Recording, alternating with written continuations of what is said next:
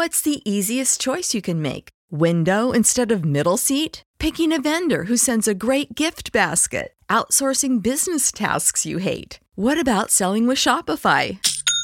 Whether you're selling a little or a lot, Shopify helps you do your thing, however you cha-ching. Shopify is the global commerce platform that helps you sell at every stage of your business. From the launch your online shop stage to the first real life store stage, all the way to the did we just hit a million orders stage. Shopify's there to help you grow. Whether you're selling scented soap or offering outdoor outfits, Shopify helps you sell. Wherever and whatever you're selling, Shopify's got you covered. Sign up for a $1 per month trial period at shopify.com slash try. Go to shopify.com slash try now to grow your business, no matter what stage you're in. Shopify.com slash try. Everybody in your crew identifies as either Big Mac Burger, McNuggets, or McCrispy Sandwich. But you're the filet fish Sandwich all day. That crispy fish, that savory tartar sauce, that melty cheese, that pillowy bun. Yeah, you get it.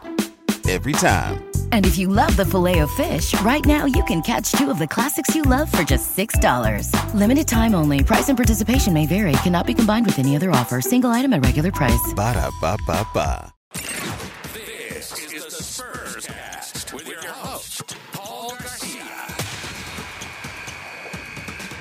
And welcome back to another episode of the Spurs Cast. On today's episode, I'll be joined by Project Spurs writer Collin Reid.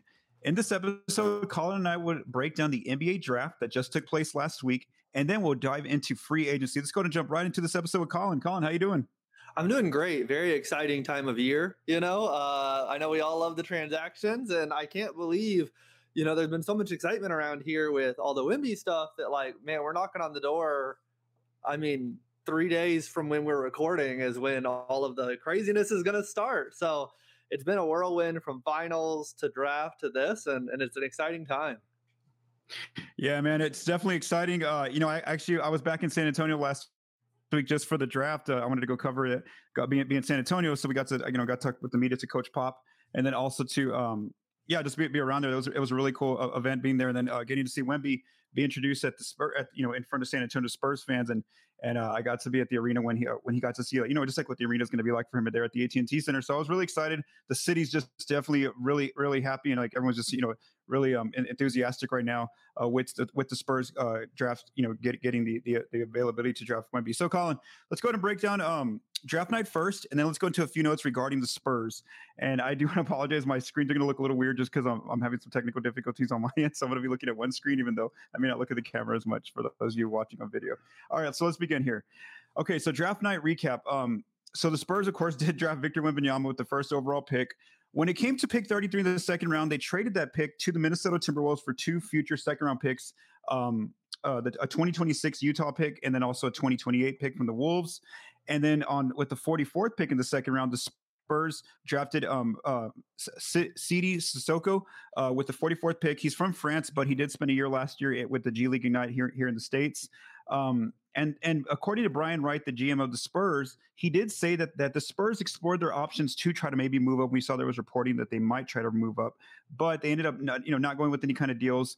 From from what we were told um, even before the draft is that he really wanted to see what this young core, Keldon Johnson, Devin Vassell, Jeremy Sochan, what these kind of players can do next to with Victor Wembanyama. So so even if you know maybe there was a trade where maybe Keldon needed to be included, the Spurs didn't go through with that that kind of a move. Um, um, so so uh, what are your thoughts just on draft night initially?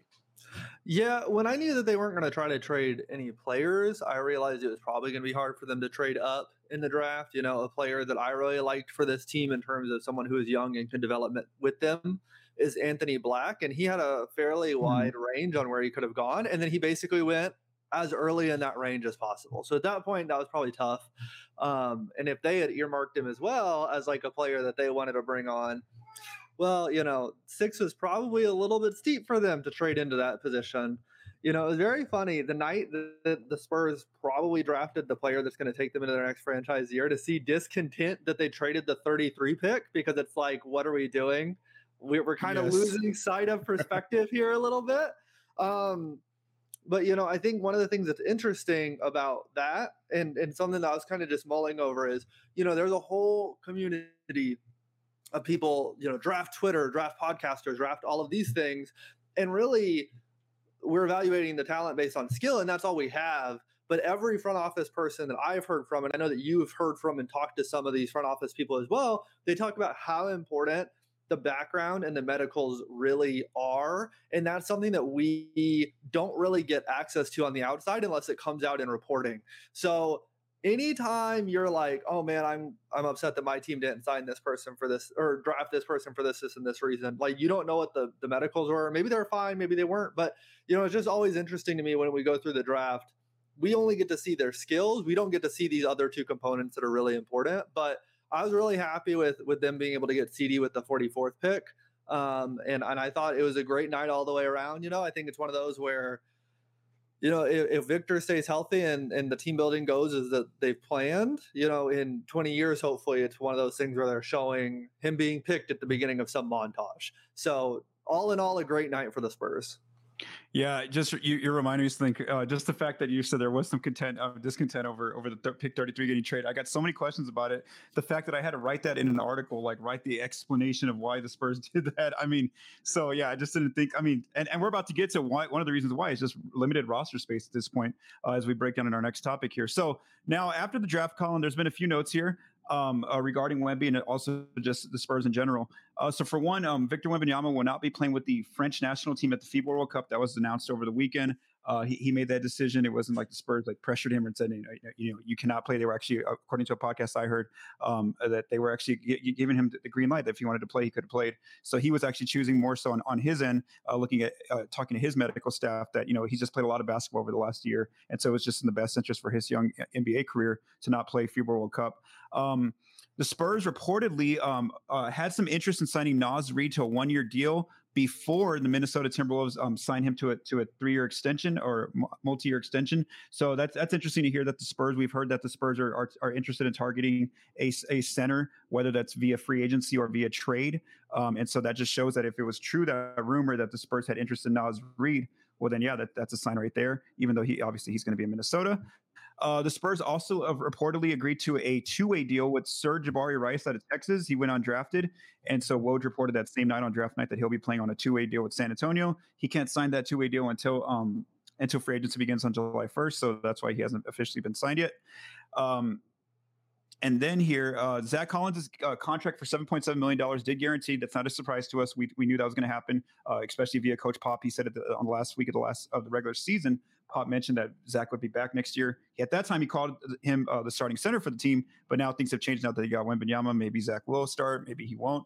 And then lastly, uh, also, when Brian Roque spoke with the media, um, he, he, said that um, Tre Jones is going to be entering restricted free agency, which is interesting because the Spurs had until June 30th to extend Tre Jones, before, which basically not letting him go into restricted free agency, very similar to what the, the Timberwolves did with Naz Reid. But they, are opting, it looks like, to let him test the market here. Um, you don't talk about all these topics, Collin, but is there anything there that intrigues you um, out of those uh, those notes that we learned? Yeah, just a couple quick touches. You know, I was very thankful when I heard that that was Wemby's decision not to play in FIBA because these, uh, you know, I wish that it were true for American players too, but I understand that American basketball is really centered around the NBA. But I know that for international players, playing for their country is like a huge point of pride. And I remember, mm. you know, this wasn't early on in Manu's career. This was when he had been with the team for like 15, 16, 17 years. He had a, a pretty frustrating situation with the team where they didn't want him to play for Argentina, and he knew that was one of the last chances he could get. And you know, they were able to resolve it, thankfully. But you know, I don't remember the exact timeline, but I, I don't remember if it was before or after that. You know, Philly came along with a giant offer to him and said, "Yes, hey, I remember that. Mm-hmm. If you want to be a veteran on our team that's growing, you know." And so you just don't want that kind of discontent to start literally the summer you sign Victor Wembanyama. So I was really happy to hear, okay, no, this is his decision. This is what he's wanting. It's not like the Spurs coming in. And I think, you know, the fact that they're so cautious is a good thing. I just wouldn't have wanted that to start literally the first summer that they signed him, where they're frustrating him with, oh, we don't want you to play for FIBA. So that being his decision is awesome. The Naz Reid thing is something that we're going to talk about a lot, I think, in the next couple sections here. But the fact that they were looking at a center, specifically one that maybe is a little bit bigger and a little bit stronger to mm-hmm. absorb mm-hmm. some of that physicality it's really interesting that they're looking for that because the center position is very thin this free agency and specifically yep. that type of center. Like there are some centers available, but they're kind of more of the like thinner, leaner, string being very quick guys, the like physical, strong guys that are really going to like bruise with people down low. Very thin free agency class. So it's it's going to be interesting to see. I mean, obviously that seems like a role they want to fill, and I'm interested to see how they're going to do it. Okay, and then now before we go into um, breaking down the free agents specifically, uh, I do want to talk about the state of the roster because I think this is very important before we, we dive into you know who are the free agents out there because I think we got to really talk about how the Spurs have very limited uh, roster spots, and I think this is something we've addressed before in the Spurs cast. So, with Zach Collins' contract guaranteeing over the weekend, the Spurs have 11 players going into next season on guaranteed deals, which means they only have four open roster spots in terms of the uh, full roster. Now, uh, free agents that are going to be out there on the, on the market this coming week are, weekend are Tre Jones, who's restricted. Uh, we have Romeo Langford. I don't know if the Spurs will make him restricted. It doesn't seem like they will. Uh, we have Sandro Mamukelashvili, who's who's going to be a restricted free agent. And I do want to note that I think the Spurs will try to bring him back because he was actually present there in San Antonio at um at Wemby's um you know press conference. Uh, it was him, Keldon Johnson, and uh, Jeremy Sochan. The three of them were all in, in, in, there in person uh, supporting Wemby as as he was get you know making his first um uh, initiations into San Antonio or like you know welcoming it to San Antonio. So I think Mamu's definitely going to be back, or at least they're going to try to um, try to bring him back. Uh, we have Keita Bates-Diop out there, who's on an unrestricted free agent. Then you have Gorgui Dieng, um, also unrestricted free agent. Now we talk about the two-way roster spots. One of if if it's true that Sir'Jabari Rice is taking one of those spots, then one's already filled.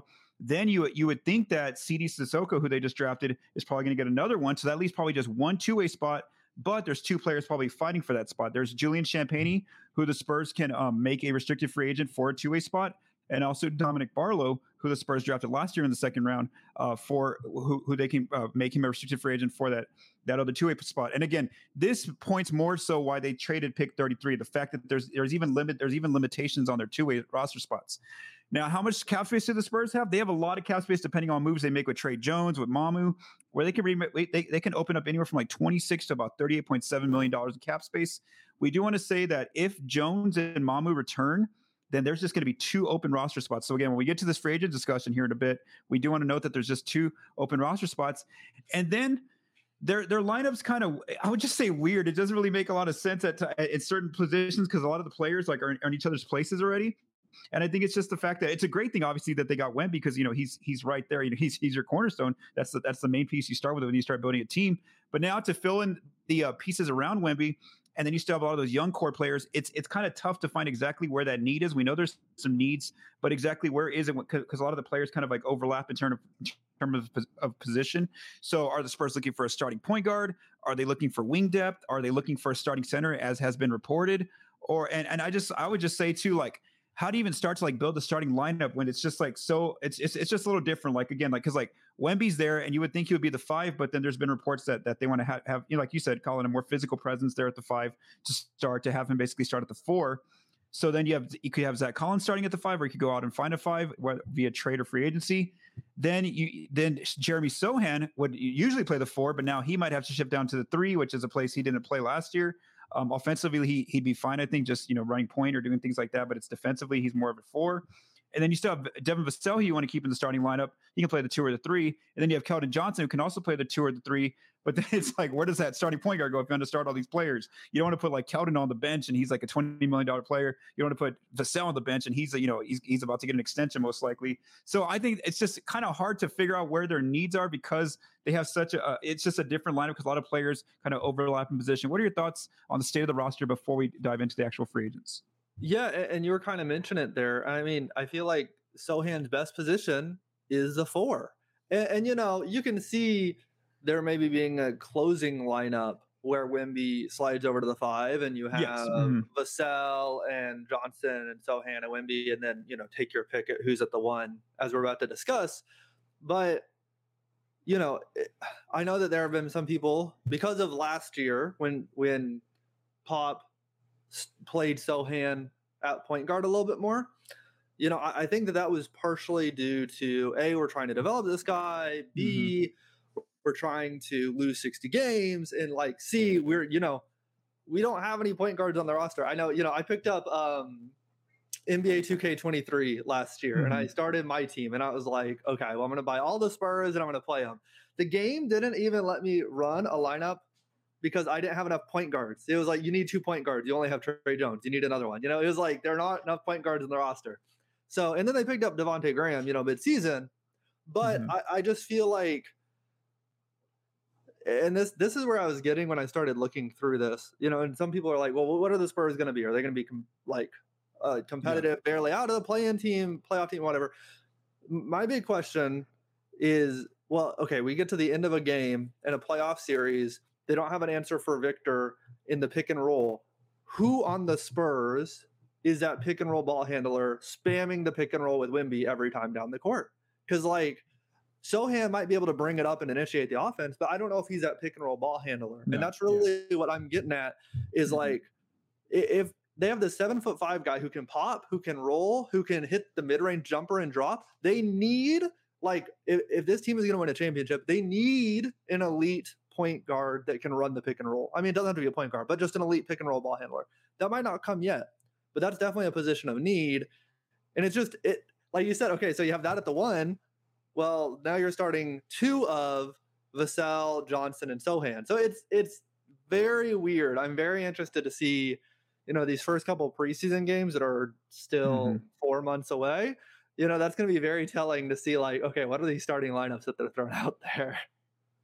Yeah, and, and I think that it'll be answered as, as we get the games. It's just more so to start the season. I think that you know you know how Pop is. That he's gonna basically you have to earn your spot after a while. Like if, if it's not working for you after 20 games, he's gonna bench you. and, You know those kind of things. But that's why I think that it'll it'll eventually figure itself out. But I think just mm-hmm. initially to start, it's kind of this is why it's hard though when you're building a team to, or like, looking at players to sign or trade for. It's like where exactly do you target? And also you had a great comment there. We don't know exactly how aggressive they're going to be in terms of wanting to be competitive. In terms of like, are they trying to shoot straight for the playoffs this year? Is it like a very slow development, like just making some incremental progress based on last year? You know, that that's another question we don't quite know. It that's more so of like, you know, where's where's the front office at in that department? And so with that, let's go ahead and jump now into into the uh, into free agency. Uh, just looking at some available free agents. So what we're going to do, Spurs cast listeners, is, is Collin actually took some time and he and he built these three different tiers. I like the way that he did this. I'm going to let him explain exactly why he put some of these players in these in these tiers, and then we'll kind of just well, I'll, just talk about what what I, what I found out in terms of research, in terms of um, you know, what is the projection of these players, uh, uh contract wise, and then Collin, you and I can kind of just spit back. I mean, go back and forth if we're going to, um, you know, if you would prefer the Spurs sign that player or not. Um, so first, before we begin, do you want to tell listeners why we exactly, um, why, why I mean, why you chose some of these players in these different tiers?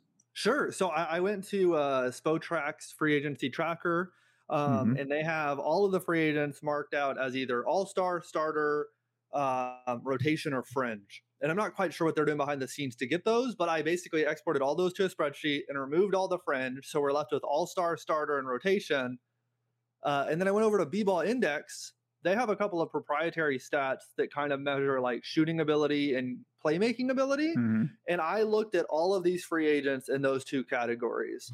And, you know, some of them were strong in both, and that was really alluring to me. Some of them were strong in one and like pretty good in another one. And so, and so basically, not only that, but, you know, that doesn't account for defense. So, for instance, a name here on the list, Grant Williams, he wasn't, you know, quite as high in both of those categories, but I knew like, okay, he's going to fit what the Spurs need on defense as like a big man who's versatile. So I started off with that list and then I looked through the list for other like fits as needed.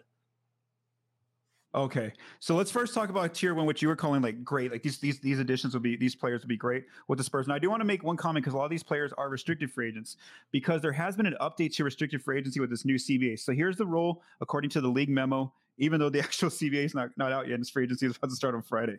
Uh, So so the, the new update to the to the restricted free agency is that if you send an offer sheet, you now teams that are getting that offer sheet they have one day, or the original team has one day to match. So just 24 hours to match. However, if it happens during the moratorium july 1st through 6th then you don't have to match or, or make your decision until july 7th as soon as as soon as the, the moratorium lifts. So again uh, regarding restricted free agency we do want to note that for 24 hours your cap space can be tied up if you're sending you know a big offer to one of these um, restricted free agents. So what i'm going to do is i'm going to go through the the players that colin um, listed here and kind of show, tell you their their contract ranges. Uh, and I, have I've just listed, listed them by height according to the nba.com's um, height height um uh you know data. So we have Donte DiVincenzo uh, his his projected range is like in that mid-level exception range according to Bob. A lot of these projections are from Bobby Marks, so between five and twelve point four million. We have Coby White. Uh, he's a restricted free agent with the Bulls. Um, contract ranges between five and twelve point four million.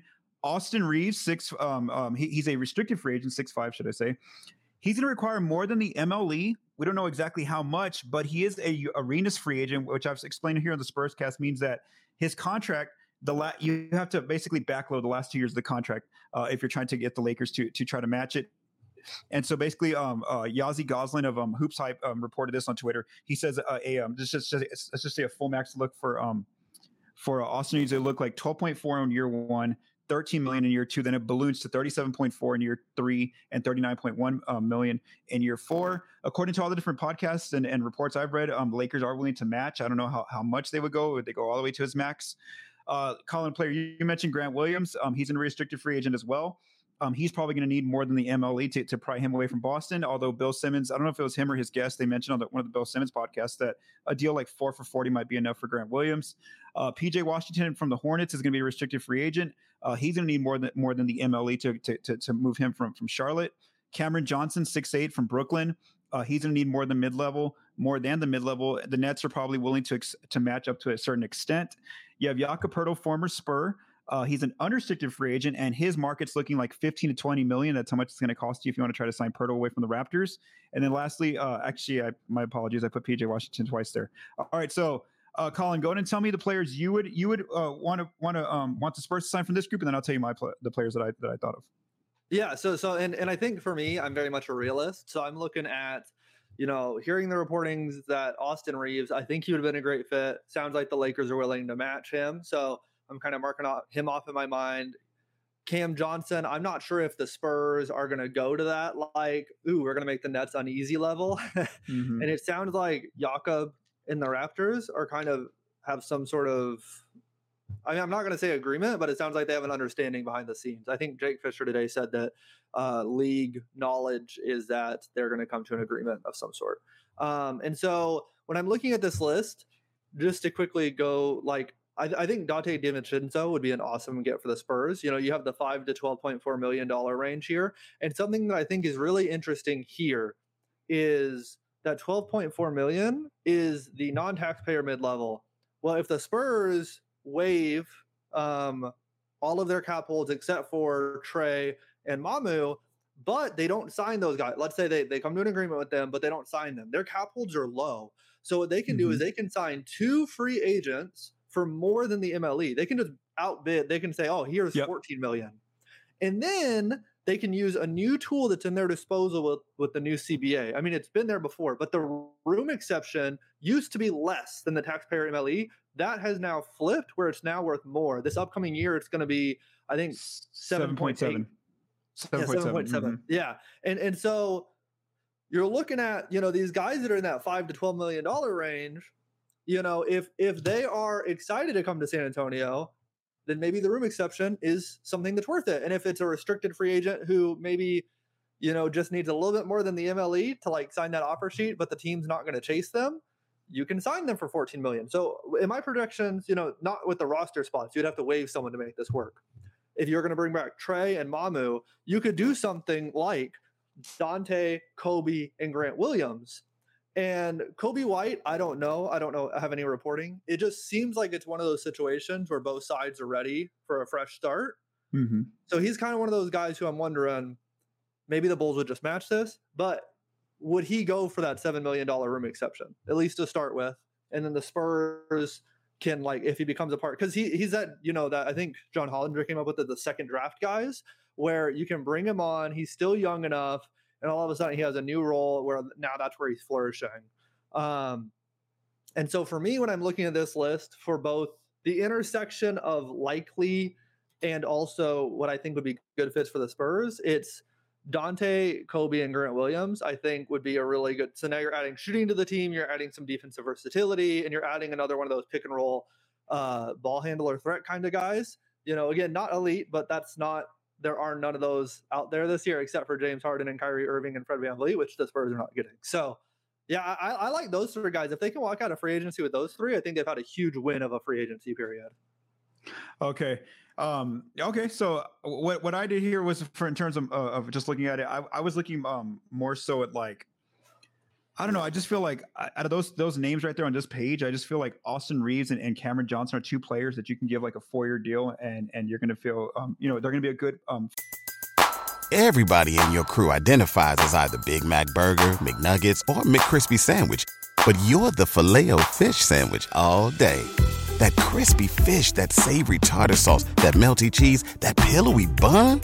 Yeah, you get it every time. And if you love the filet of fish, right now you can catch two of the classics you love for just $6. Limited time only. Price and participation may vary. Cannot be combined with any other offer. Single item at regular price. Ba da ba ba ba. Foundational pieces to build alongside Devin and Sochan and Wemby, um, you know, for, for not just, you know, one or two years. So, but I'm having trouble with those numbers, man. Because like, I, don't, I don't think you need to go to the, you know, if you're the Spurs, you don't go to the max to for either of those guys just to pry them away from their teams from, from the Brooklyn or the, or the Lakers. Now, just Reaves, I was just looking at what if they did go to the max um, in in 2025, uh, um, you know, in, in year three, he would be taking up 25% of their of their calorie of, of, their salary cap, which is um, you know, it's, it's supposed to be at 149. So I'm just I'm, I'm like really hesitant. Also, I feel like if you if you go after Austin or Cameron, I think you do got to try try to move somebody in that starting lineup, somebody like Keldon maybe. That's when you because there's just like why are you paying these guys now? And you still you know you still have that overlap of, of just a lot of players there on the wing. So if it's not for like a max level, I would I would, would be interested in seeing if they go after either Austin Reaves or Cameron Johnson this this coming weekend. Uh, if not, Poeltl, I'm thinking maybe if you do like a one or two year deal, yes, in that 15 to 20 million dollar range, he knows the system. You know, Spurs know him. He could start. He's, he's one of those centers who's who's physically uh, there defensively, who can play alongside Wemby. Um, you know, play more so inside and guard like the, the Nikola Jokic, Joel Embiid kind of players. Whenever you play those kind of teams, but I would I don't know if I want to go all the way to four years. Um, maybe maybe one or two. And then the, the player I think is more more realistic of them getting is just uh, Donte DiVincenzo. Even if they have to give him like just a little bit over that 12.4, I think, and, and I think I don't think he'll be a starting guard, but he would definitely be a good piece off the bench. Um, he can play alongside Malaki Branham in lineups. I just think that I think Donte there is one of the players who, who really intrigues me. All right, let's keep going here. Go ahead. Did you want to say something? Oh, oh yeah, I was just gonna say like I agree because and, and, like I was saying, I was doing the projections. Um, you can even go again if you're just trying to chase off other teams you can go 14, 15, 16 million with Donte. Yeah. Like the cap is rising, new TV deal mm-hmm. is coming. And and now you're you're not competing against, you know, a contender that has the non-taxpayer mid-level. You're you're competing against one of the other, I think there's seven or eight total cap space teams. Yeah. You know, mm-hmm. and, and that's a completely different type of market at that point. So I think that's kind of the situation that that like I said, you can do that with a Donte and then a Grant Williams, and then offer someone else the room exception. It's it's that room exception being bigger, I think, has leveraged a lot for the Spurs this upcoming free agency. I, I, like Grant Williams too. It's just I just feel like then he gets in the way in terms of minutes, like for for for Sochan or Vassell or when yeah. you know, there's just like all these. It's just too many like of, of, the players that they're at the four and like three ish kind of kind of range, and that's mm-hmm. why that's where I was a little bit more hesitant. Even though I think you could get him on a good deal. Um, yeah, and then like what you said there, I mean, it really just gets to 13 million. You're good. Like a lot of those teams aren't gonna be able to get there. Like none of those teams are that. A lot of teams don't have the full taxpayer, and then if not, um, some of them only have five million with that tax exception, which is just five million. That's all you have to beat on some cases. And then there's capped out teams like the Warriors and a few others that have none. They have no exceptions because they're in that second apron already going into free agency. So I mean, they have no way to to match you at all. So again, there's there's definitely a way that you're. I think you're gonna get you're you're gonna be able to get some really good role players. I think in, in this coming free agent class, um, better than because the other the other teams aren't aren't able to match you. Mm-hmm. All right, let's go to your tier two, Collin. Uh, these are the players you're calling like like good fits here. Um, you know, they, they would they would work out well. Um, so let's first begin with Seth Curry, and again, I'm listing the players by height. Seth Curry, um, he's he's his contract range is also in that MLE range, five to twelve point four million. Cory Joseph, former Spur, a little bit less, probably like that veteran minimum to like five million dollar range, two point five to five million. Josh Hart, although we're we're we're um, waiting on word from the Knicks that um, he and the Knicks um, pushed his his his player option deadline back a few days. So that'll be coming up. I'm pretty sure from all the reporting that he's going to end up staying in New York. So, um, uh, he, but he's there. Uh, Max Strus, um, free agent, unrestricted free agent, five million to 12.4 million is what's going to cost you to, to pull him from Miami. Shake Milton, about 2.5 to 5 million. Nickeil Alexander Walker, who is going to play, I'm going to talk about here in a little bit. Um, he's a restricted free agent, and his his market's there in like the five to 12.4 million range. Ty Jerome, uh, he's going to be a restricted free agent. He probably needs the minimum, to, or he's like a minimum player at this point. Dalano Banton of the Raptors, restricted, also a minimum player. Troy Brown Jr., um, six seven of the Lakers, uh, t- about two point five to five million to prime away, and then uh, Bismack Biyombo, um, um, uh, minimum probably player player at this point, and then Dario Saric, uh, um, two point five to about five million, and then Mason Plumlee had a good um, showing with the Clippers right at the end of the season, so he he um he, he's in that five to like twelve point four million range. Who are some players uh, you like there uh, there at the uh, in your tier two list? Yeah. So, um, and again, you're talking about like this Grant Williams, Jeremy Sochan, like these kind of, and I know Dario can slide down to the five, and so I know he does get in a logjam of that too. But he is one of those players. There are players out there that just scream, "I am a San Antonio Spurs" sometime in my career, and Dario Saric does for some reason. There was the like, uh, we thought the Spurs were going to get him when they were going to.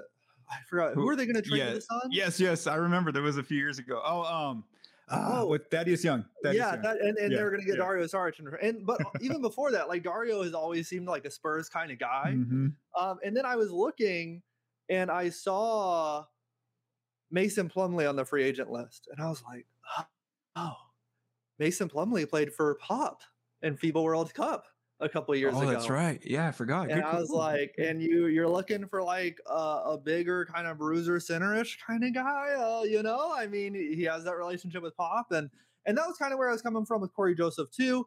You know, he didn't grade out as a shooter, but you know, he graded out in my system as a good uh, creator. And you again, you have the nose Mhm. Spurs system. yes, for sure. Seth Curry, you know, low on creator, but high on the shooting, obviously, maybe a good bench shooter.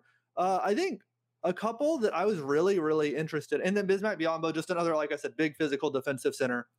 Ones that I was really interested in was Shake Milton and Nickeil Alexander Walker. They both rated very highly as both shooters and as playmakers. And that was really interesting to me because I think both are gettable and they're both Mhm. like players that are a size that you covet in the NBA, and they're coming out as like good connector pieces and good shooters, which is what the Spurs need right now. So those two, I actually at first had them at my great tier, but then I was like, okay, if the Spurs sign either of these players, would we be like super excited? I think they're good fits, but I had to move them down. But they they actually rated out those two rated out really well in my system, and so I was interested to see that, and so they made the list. Okay, okay. So I have a few of the names that you mentioned there. Um, I for one, I I, I put um, I wrote down Seth, Seth Curry. You know, he comes off the bench. Um, immediate good shooter gives gives uh, the Spurs some spacing there. Um, and again, right there at that range between five and twelve point four million. Um, Josh Hart, I don't think again. I think he's going to end up back with Nick. So, but but if if he was available, I think that the Spurs should definitely make a run at him. Uh, Max Strus is a player who I, I find very interesting. Um, and probably not to start, but to come off the bench, you know, just be a, a good shooter, provide some spacing, and in the event that Doug McDermott either gets traded or he ends up leaving in free agency next year, then that that's a player who's kind of there at the at the wing for you in terms of and, and so, brings forth a lot of your shooting. The player who I'm really interested in there is, is Nickeil Alexander Walker. I was really impressed by his playoff performance with um, the Timberwolves. Just the the way he hounded players on defense. I mean, just really locked in there. He was making a lot of corner threes wide open. Um, just had a really good playoff run, and, and I just feel like yeah, he may not start for you, but he's one of those versatile players that he, you bring off the bench immediately, or if there's like a you know a, a, very um, high level offensive player, he's the player that you just say, hey, you're going to start this game only, and you're going to have to make sure you guard this guy. Like that's your I take your job. Just make sure you're you're defending him. So I feel like he would definitely bring an impact defensively, and the fact that again, it might it, it just might take you 13 million just to get you know prime away from the Timberwolves, uh, if if that's the case. Uh, and then of course Saric is a player that I mentioned. Even though, like I said, there's there's a lot of players there at the four already, but I just think off the bench he can be a, a player who's very versatile, does a lot of things for you on, on your second unit, and so I definitely think um, Dario Saric is one of those players that that really is really impressive to me. All right, man. And now let's go to your last uh, your last tier here, tier three. And these are players who you're saying, um, you know, they fit a need. And so some of the names on here may not be exciting, or some of them are probably not likely. They're probably like the marquee names in free agency. So that's why you wrote either they're not exciting or they they're just you know they're probably not going to be gettable um, for for the Spurs this offseason. So let's begin just with the list. Uh, we have Fred VanVleet, who is expected to get 30 million or more in this um, coming off season, most likely from the Houston Rockets, is what all the reporting showing right now. Uh, Reggie Jackson, um, 2.5 to about 5 million. Uh, Kendrick Nunn, 2.5 to 5 million. Bruce Brown Jr., who just won a championship with the Nuggets, he's probably going to command a little bit more than the MLE or maybe right at the MLE, the 12.4. Uh, D'Angelo Russell with Lakers, uh, more than the ML MLE, so it's going to take most likely. Terence Davis from the Kings, uh, 2.5 to about 5 million. Damion Lee from the Suns, uh, 2.5 to about 5 million. Jordan Clarkson, um, he has a player option that hasn't been decided yet, but uh, according to all the reports, he's going to end up staying in Utah, probably in a long term deal. So, I, you know, if he's available, I mean, that's a good option. But if not, I think he's going to end up staying in Utah. If he does become unrestricted free agent, it's probably going to take more than the MLE for Jordan Clarkson. Alec Burks, the uh, Pistons haven't decided yet if they're going to pick up his team option or not, so we're kind of waiting and seeing. But if he does go to, uh, if he goes into free agency, uh, his contract range is like that five to twelve point four million. You have Caris LeVert there uh, with the Cavs, more than the MLE is required probably to get him. Josh Richardson, former Spur, about five to twelve point four million. Yuta Watanabe of the of the uh, Brooklyn Nets, about two point five to five million.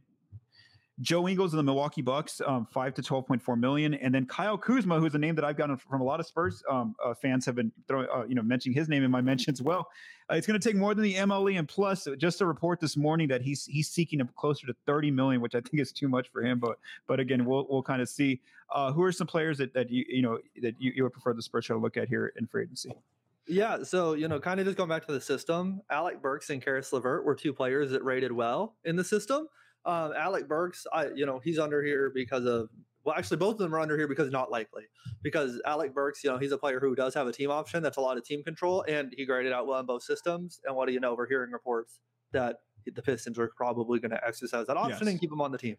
Caris LeVert is a situation of you know the the bird rights trap where if they lose him, the Cavs can't really do anything with that salary spot. They're not going to gain salary, and even though you know he maybe hasn't been the most impactful player for them. Losing mm-hmm. them would be a talent downgrade. So it's one of those things where it's like you either keep him or lose them for nothing and downgrade your yeah. talent. So they're going to keep him. I, I, would be pretty sure about.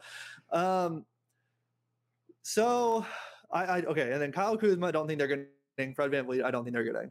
Now a name that we see on here. Uh, I talked about a high level or elite pick and roll player uh, there is one I see on the list, and that's D'Angelo Russell. He has some other warts, and I don't know if the Spurs fans would love them throwing a huge bag at him. But when you come to that one weakness on the roster, where the Spurs just don't have a lot of pick and roll creation, there is a player available in free agency they could go get, and they have the resources to do it. I mean, the words are what they are, and and I feel uneasy about it too. But there is at least something of a fit there. Now, the most exciting name for me on this list is Bruce Brown. Of course, he's kind of the belle of the ball because he just, you know, was a part of a championship winning yeah. team. But his play style, obviously, you know, defense, plays within a system, plays within mm-hmm. the flow of the game, gets his offense when it comes to him, you know, plays his role well. I mean, that's like 2014 Spurs role player thing right there. And I know that that that's something that I think we we who watch that team will see that kind of player and like immediately like note it down, like, oh, Bruce Brown should be a Spur.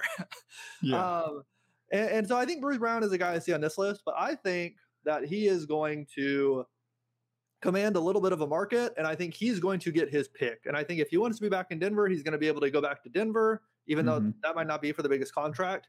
If he wants to go to a, another contender, he will. And so I think one of the really interesting things that we might get to is for a player you know, all these players say they want to play for a contender, which I completely understand. I would too.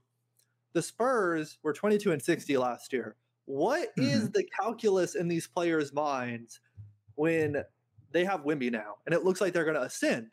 Where do the Spurs now rank in their things of like, I could go there, establish myself as a role player for the next five, six, seven years, and maybe by the end of that, we're a championship roster. Like they're obviously not contending, but I it's hard to know how players are evaluating the Spurs because if the Spurs did not get Wemby in the draft, I would know how they're evaluating the Spurs, and it's yeah. a lottery mm-hmm. team. exactly. but yeah, it's really hard now to know like. Is this an attractive free agent destination for some of these younger guys who think they can grow and establish here? Like for, we talked about earlier, a Coby White might feel like I can go there and spend seven or eight years there and become, you know, a part of their guard rotation for a long time and then I'm on a championship contender, you know, and that's what I want in my career. And maybe Bruce Brown thinks that too. I just think there's going to be a huge market for him. So, and not in terms of like the money, but in terms of the suitors. I think everyone yes. wants a Bruce mm-hmm. Brown on their team. And so that's why I had it in the not likely, just because I don't know what his motivations in free agency are.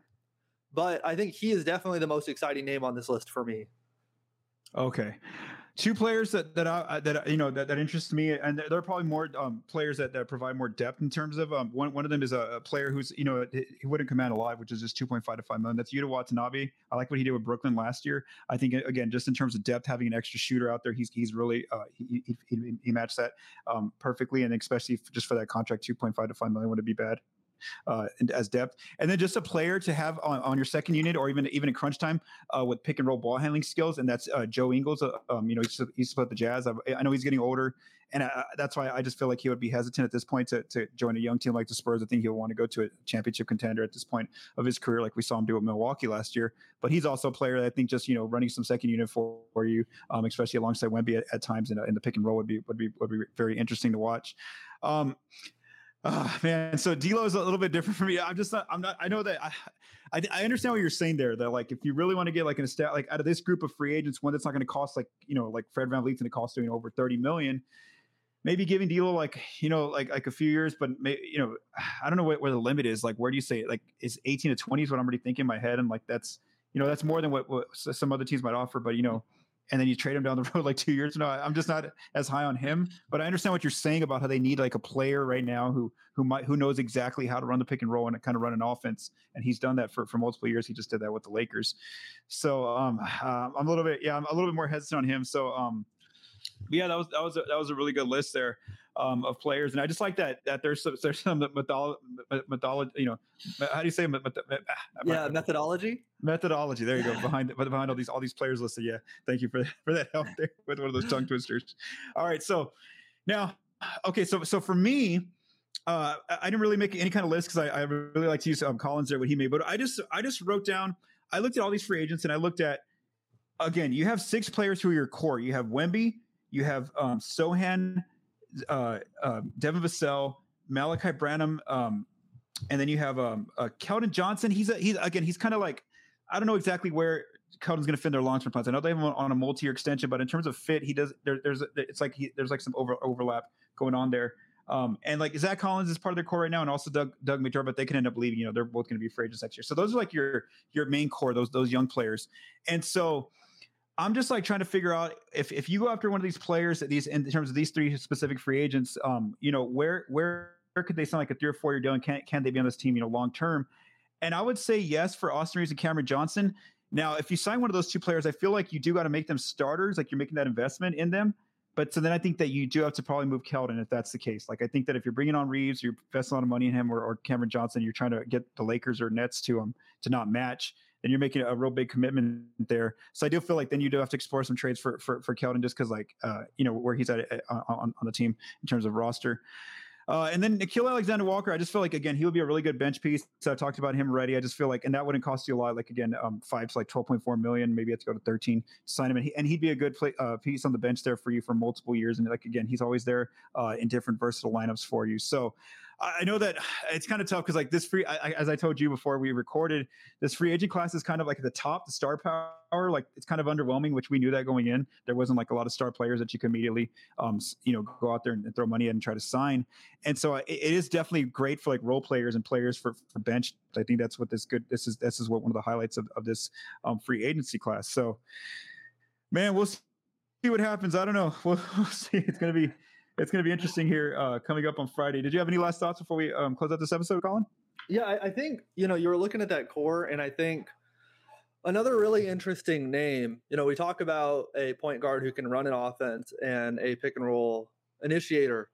One name that I really do find interesting, and this is going to be a big year to learn kind of what the capabilities are in that, is Blake Wesley. Because in summer league, he showed yeah, stuff. See? and he mm-hmm. he had an explosive first step that athleticism he was using it to like get to the spots he wanted and when you can create for yourself it makes creating for others only that much easier.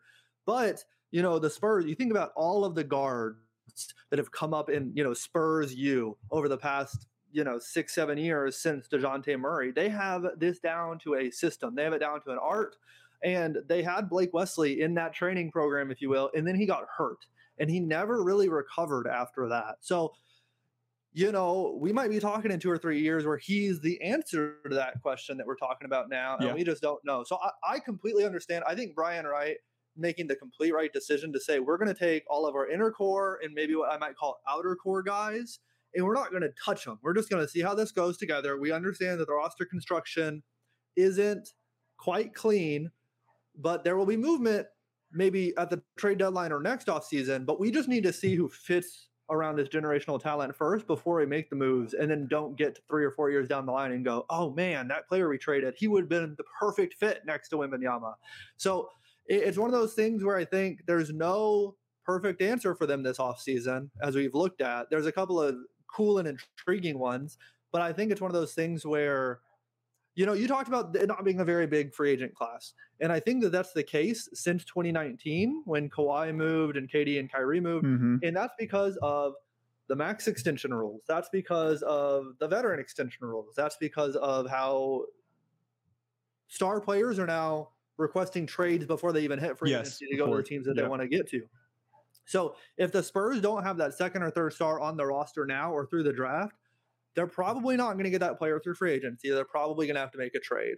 Um, and I think that probably won't come until next summer or the summer after. But we still have a lot of development for a lot of guys on the roster. So, you know, it's it's there's some intriguing names out there, but it's it's maybe not going to be a super duper splashy summer, is what I would say. For the yes, Spurs. for for sure. And just real quick before we close this out, I actually had some more comments on that I just thought of because because what you said there about Blake Wesley. So as you all saw, I didn't have him in the core of the Spurs, even though you know he is also just coming into year two. And I think I think what was hard about you know looking at his season was just the fact that Sochan and, and Malaki had such you know really uh, you know they, they basically exceeded expectations, and so it was it, it was tough on Blake just to have to basically um, you know live up to that hype behind those two. Just the fact that they really popped off in, in, in their rookie year and um, his was a little bit, you know, like you said, the injury really slowed him down at the beginning. So you know, he could be definitely a piece for the for the franchise down the, down the stretch. But right now, I, I don't quite put him in that group just based on what I saw in, in year one. Uh, another comment I do want to make is that.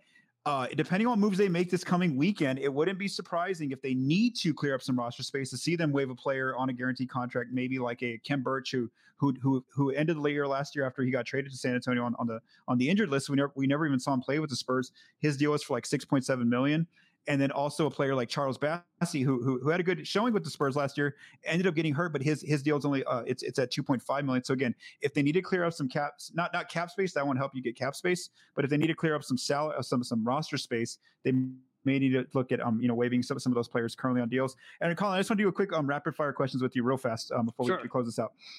Tre Jones is he is he a Spur again next season? yes. Yeah. Okay. Sandro Mamukelashvili, Mamu is he a Spur again? I think so. I think he is. Yeah. Okay. Okay. So, so then, okay. So then, if that's the case, so that I, I'm agreeing with you. By the way, I'm not like trying to. Yeah, trick yeah. anything. Uh, if that's the case, and that's that means two open roster spots. That's it. So out of all these players we just dug into, that's two open roster spots, unless they waive players, other players. So I have one one quick rapid fire question for you then to kind of put the shoe on the other foot. Okay, so Dominic Barlow or uh Champagnie, who is gonna have that third two way spot? I mean, because I'm gonna guess oh, that um so we already have one two way spot accounted for, and then I think Sidy is gonna get the other one. yes. So that that last one is that gonna go to uh Dominic Barlow or Champagnie? I'm gonna I'm gonna go ahead and say Champagnie, but only because I just saw a Spurs report. Like I mean, not a report, a, a tweet. They like put pictures of the Oh, yeah, players he was in working the out. background. and he's in there. Yeah, he's in the background. And also, a fan sent me something that they saw him at somewhere in San Antonio at some event here in town, and that you know he had said he would be back. I don't know if he meant back like in the city or what, we know what that meant, but um, so I just feel like yeah, like that's just I mean just based on visual evidence, Yeah. and and I also feel like he's just a good piece to have around uh, for shooting. You need shooting, and he showed it uh, there at the end of the year.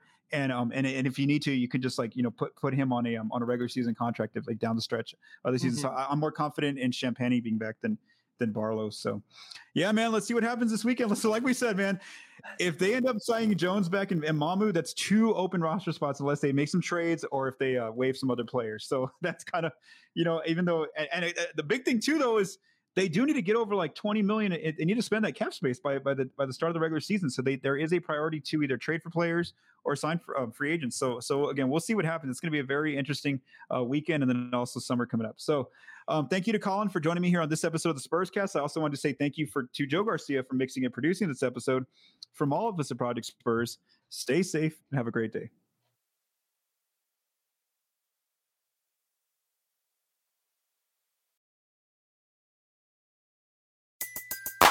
Everybody in your crew identifies as either Big Mac Burger, McNuggets, or McCrispy Sandwich. But you're the filet fish Sandwich all day. That crispy fish, that savory tartar sauce, that melty cheese, that pillowy bun. Yeah, you get it.